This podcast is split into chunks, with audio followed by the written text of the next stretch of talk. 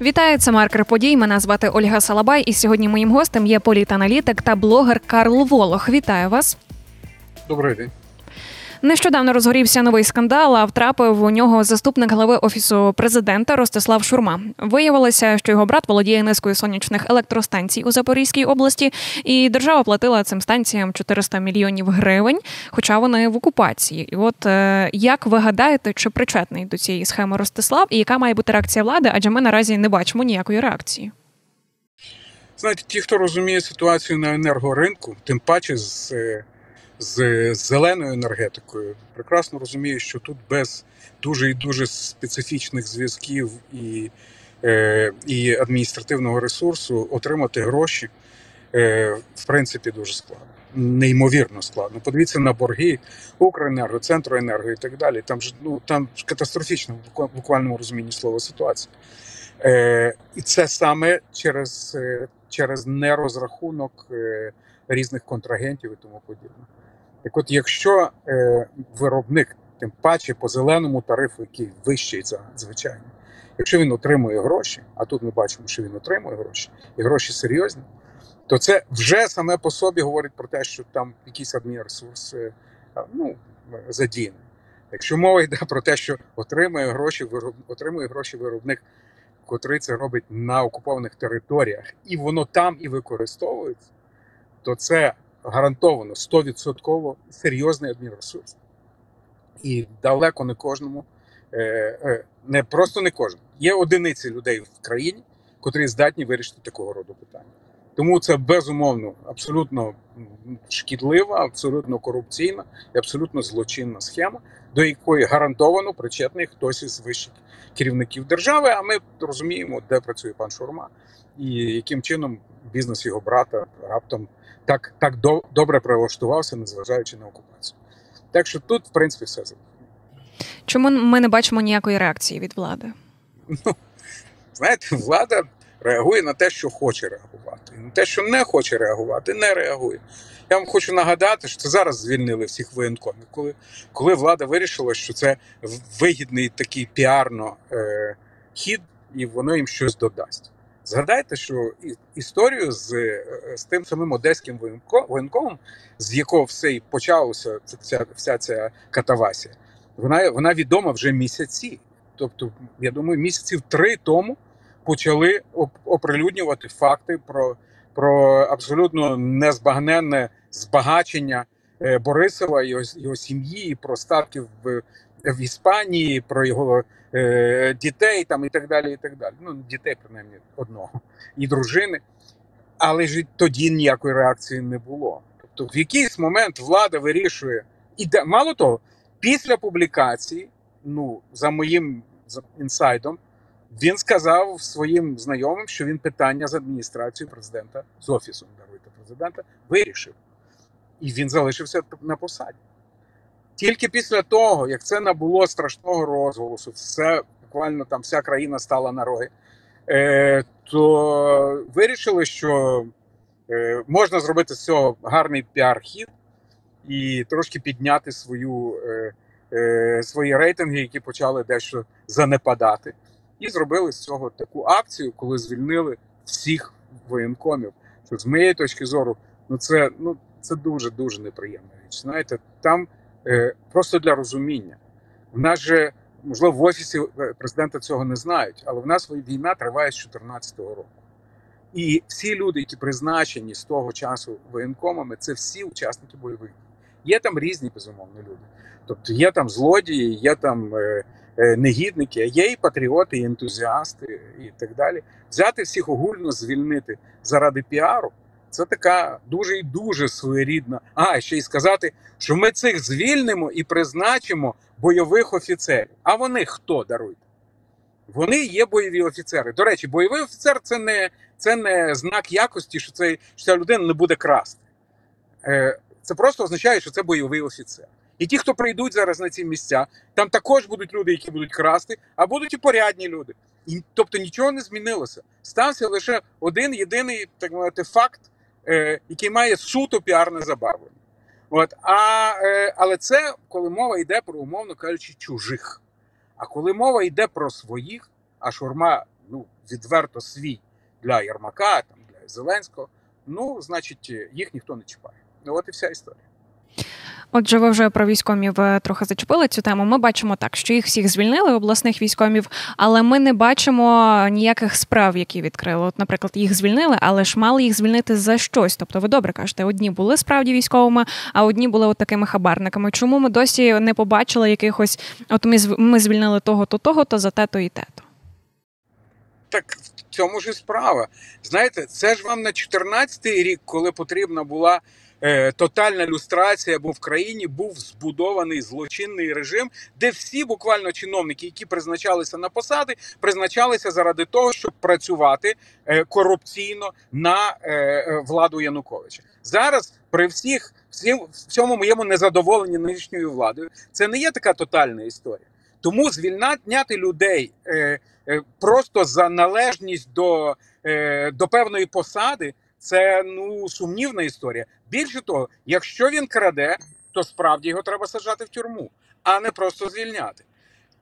Не це це не ну ну абсолютно не не ну неправильний підхід, не системний підхід. Це тут ніякого державництва немає, ні, нічого абсолютно. І немає верховенства права. Звільнити звільнили. Чому? Бо так хотіли. Чому не не розслідуємо? Ну когось можливо розслідують, а когось і ні. Знаєте, коли відбувається така компанійщина, то ніколи не доходять справа до реального розслідування. Тому що зразу зразу сотні людей перевіряти і так далі. Це ж нереально. Мало того, завтра буде чергова кампанія, і треба буде звільняти не воєнкомів, а заступників міністрів по євроінтеграції. От. І будуть ними займатися і так далі. Тому, ну, Тобто компанійщина це це точно не те, що що якимось чином укорінює в нас е, верховенство права. З обласними військовими зрозуміло, але є ще районні, і ми бачимо, що вони справді серед них є хабарники, ну і в ним, м'яко кажучи, на світі. Чому звільнили от конкретно обласних, а за районних ніхто не береться? Ну, дивіться, зараз призначать обласних, як завжди. Е- Е, буває, ті почнуть тягнути своїх людей. Тобто районних почнуть звільняти. Очевидно, Дивіться, в цій чехарді ніякого сенсу немає. Слово, чому цих звільнили, а цих не звільнили, коли це не прив'язано з роз, до розслідування, бодай службового, я вже не кажу про кримінальне е, е, вияснення конкретних фактів, пов'язаних з конкретною людиною, то це все нічого не варте. Можуть всіх звільнити або всіх не звільнити. Нічого не зміниться в країні. Були зловживання і залишиться зловживання. Е, були відхилення і залишиться відхилення. Були порядні порядні люди, і вони залишаться порядні люди, тільки вже вони будуть не на цих посадах. От і все. Міністр фінансів заявив, що в Україні рівень корупції зменшився, але я бачила, що ви з цією думкою не погоджуєтеся. Поясніть нам, будь ласка, чому?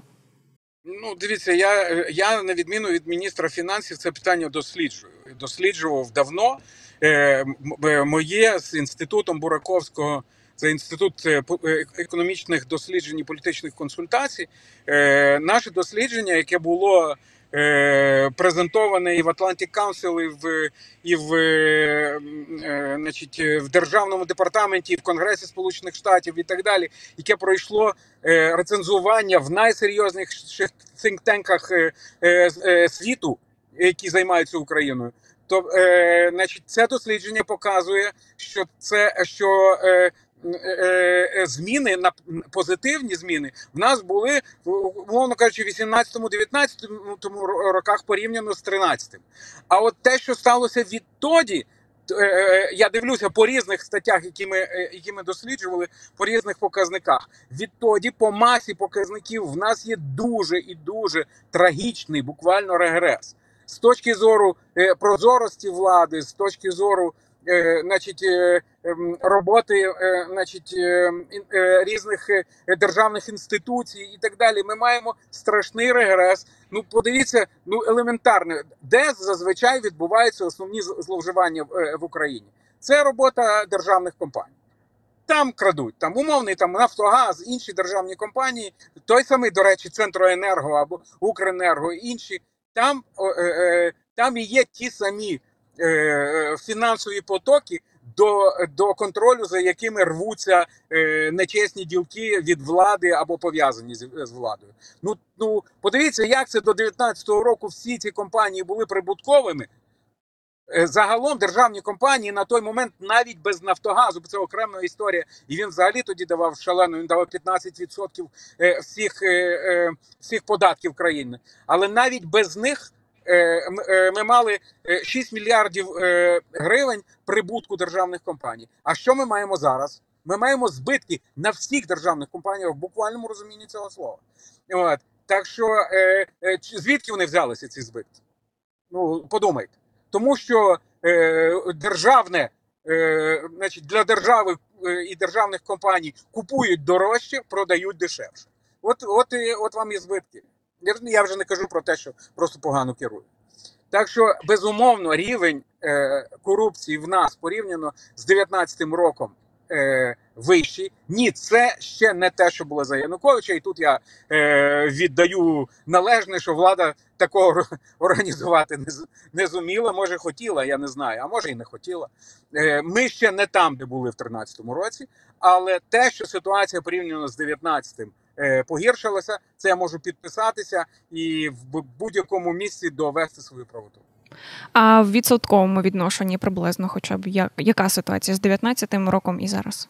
Дивіться, я по відсотках навіть тоді не мав можливості е, це показувати. Е, ну, досить складно охопити все. Ну тоді ми показали, що найменше е, 18-й рік до 13-го було зменшення, е, зменшення е, збитків бюджету від е, корупції. Е, Десь ну ми з Бураковським порахували це, це по-різному. Я стверджую, що 8 е, значить, е, мільярдів доларів на рік. Підкреслюю, на рік. Що рахують це 25% бюджету. Е, Бураковський е, стверджував, що це 6, він більш консервативний. Е, але я, я знаю, чому в нас виникло це розходження. Але е, е, е, в будь-якому разі там це було відверто цікаво і так далі. Те, що відбувається зараз, ну з моєї точки зору, що рівень корупції порівняно з 19-м роком, ну знаєте, складно порівнювати. Дійсно складно, тому що в нас зараз вся економіка впала, і бюджет впав. Ми сьогодні маємо бюджет мінус 30% порівняно з, з довоєнним. Як сьогодні рахувати? Ну рахувати складно, але точно корупції стало більше. Прозорості стало менше, корупції стало більше. Ми також зараз бачимо скандальні закупівлі в Міноборони, де форму купують спершу за однією ціною, а до нас вона приїжджає вже за іншою ціною. Бачимо завищені ціни на взуття і так далі. І так далі. Які потрібно, на вашу думку, запровадити покарання, щоб ті, хто краде, вони боялися надалі красти. Та нічого додаткового не треба. Треба застосовувати той, ті механізми, які є. Механізм називається кримінальний кодекс. От. Ну і до речі, те, що зараз намагаються по- повернути, і ніби повертають, е, є декларування, очевидно, теж дещо допоможе. Можливо, і з точки зору е, транспарентності, коли відкриють трошки більше е, значить, е, е, ресурсів е, по е, інформативних, то те, що позакривали останні роки, то теж е, суспільству суспільству буде легше це контролювати. Але ну я кажу ще раз, я би я би не, не покладався в даному разі ні на що особливе. Тобто, е, все ж це все ж питання політичної волі. Політичної волі в боротьбі з корупцією зараз немає, і ми знаходимося в досить не. не- Неприємному місці з цієї точки зору маємо регрес і не маємо прогресу практично в жодній галузі. Майданівська влада зменшила корупцію, як на мене. Ну ну можливо, в, в три рази, можливо, в два рази. Я думаю, що в три рази приблизно. Е, е, основна дірка, яка залишалася в ті часи, це була митниця. Е, з митницею нічого наліпше не змінилося, на жаль. Хоча міняють там керівництво що, що пару місяців. А от те, що стосується інших галузей, ну от подивіться, е, з автоматичним поверненням ПДВ. Хіба можна порівняти ситуацію за Януковича? Це було до 30% відкату. Потім зробили абсолютно прозору, е, зробили реєстр повернення і е, просто викорінили в цій галузі е, корупцію як таку. Зараз вона знову повернулася, бо, бо повертають ПДВ дуже складно, е, з великим запізненням і так далі. Знову ми не маємо тут порядку. Таких прикладів маса. Ви кажете, що державні підприємства є збитковими. А от чи допомагає покращити ситуацію приватизація, яку зараз почали проводити активно? Ну, дивіться, е, безумовно, приватизація в крайньому разі знімає це з голови держави. Тобто, замість збитків там з'являється. е, З'являється підприємство, де ну відверто е, власник новий він точно не купує це заради того, щоб отримувати збитки. Так що, очевидно, вже збитків там не буде, і а якщо буде, то вони не будуть державні. А якщо він ще налагодить роботу, то буде платити податки, і вже все не, не так погано. Але е, поки що ми не, має, е, не маємо прикладів такої дуже успішної приватизації. З іншого боку, країна вою- воює, і знаєте, ну е, навіть складно сказати. Треба бути буде дуже дуже мудрим, умовно кажучи, для того, щоб дати е, відповідь на питання, що робити, все ж таки утримувати збиткові державні е, підприємства і, і чекати, поки закінчиться війна, і ціна на них зросте, чи все ж таки вже зараз, враховуючи яке навантаження вони створюють на бюджет, продати і все ж таки зняти це з голови держави, всі ці збитки. Е, Це точно треба рахувати. Е, Цілком можливо, що треба, треба рахувати в кожному конкретному випадку, бо воно не має однієї такої загальної формули. Але це, це непроста історія. Те, що почали приватизацію і почали надходити якісь гроші в державне е, ну, скарбницю, це, це відверто так. Наскільки це добре, і скільки, і скільки там зловживань, я поки що сказати не можу. І ще, якщо повертатися до теми корупції, як ви гадаєте, наші партнери, от вони дивляться, в нас така ситуація, у нас є корупція, вона нікуди не зникла. Чи впливає це бачення їхнє на допомогу нашій армії, нашій економіці і взагалі на їхню допомогу? Дивіться, дер, е, е, самі по собі люди, які визначають е, політику своїх країн, на даний момент керуються все ж таки розумінням, що е, вони відстоюють в Україні інтерес власних країн. Тобто, щоб піддатися тут Росії, дозволити їй е, змінити світовий порядок і так далі, це дуже погано і, і для їхніх країн, в тому числі, і може бу, мати е, дуже трагічні наслідки в майбутньому. Ну, зокрема, е, таке загострення з тією ж Росією. Е, там вже е, вже з приводу інших країн, там колишніх радянських або колишніх соціалістичних, там Латвії, Литви, Польщі і так далі, е, е, яке може призвести до, до дуже і дуже сумних наслідків. Тобто політики самі по собі це розуміють і поки що формують відповідну політику своїх держав. А от населення, враховуючи все, всі обставини, що ми вже не є в центрі світової уваги, що дещо е, е, громадська думка. Е, Ну, вона не може тримати в фокусі стільки часу от, е, такі трагічні події, як війна, тим паче в країнах, там, де є своїх проблем достатньо, і так далі.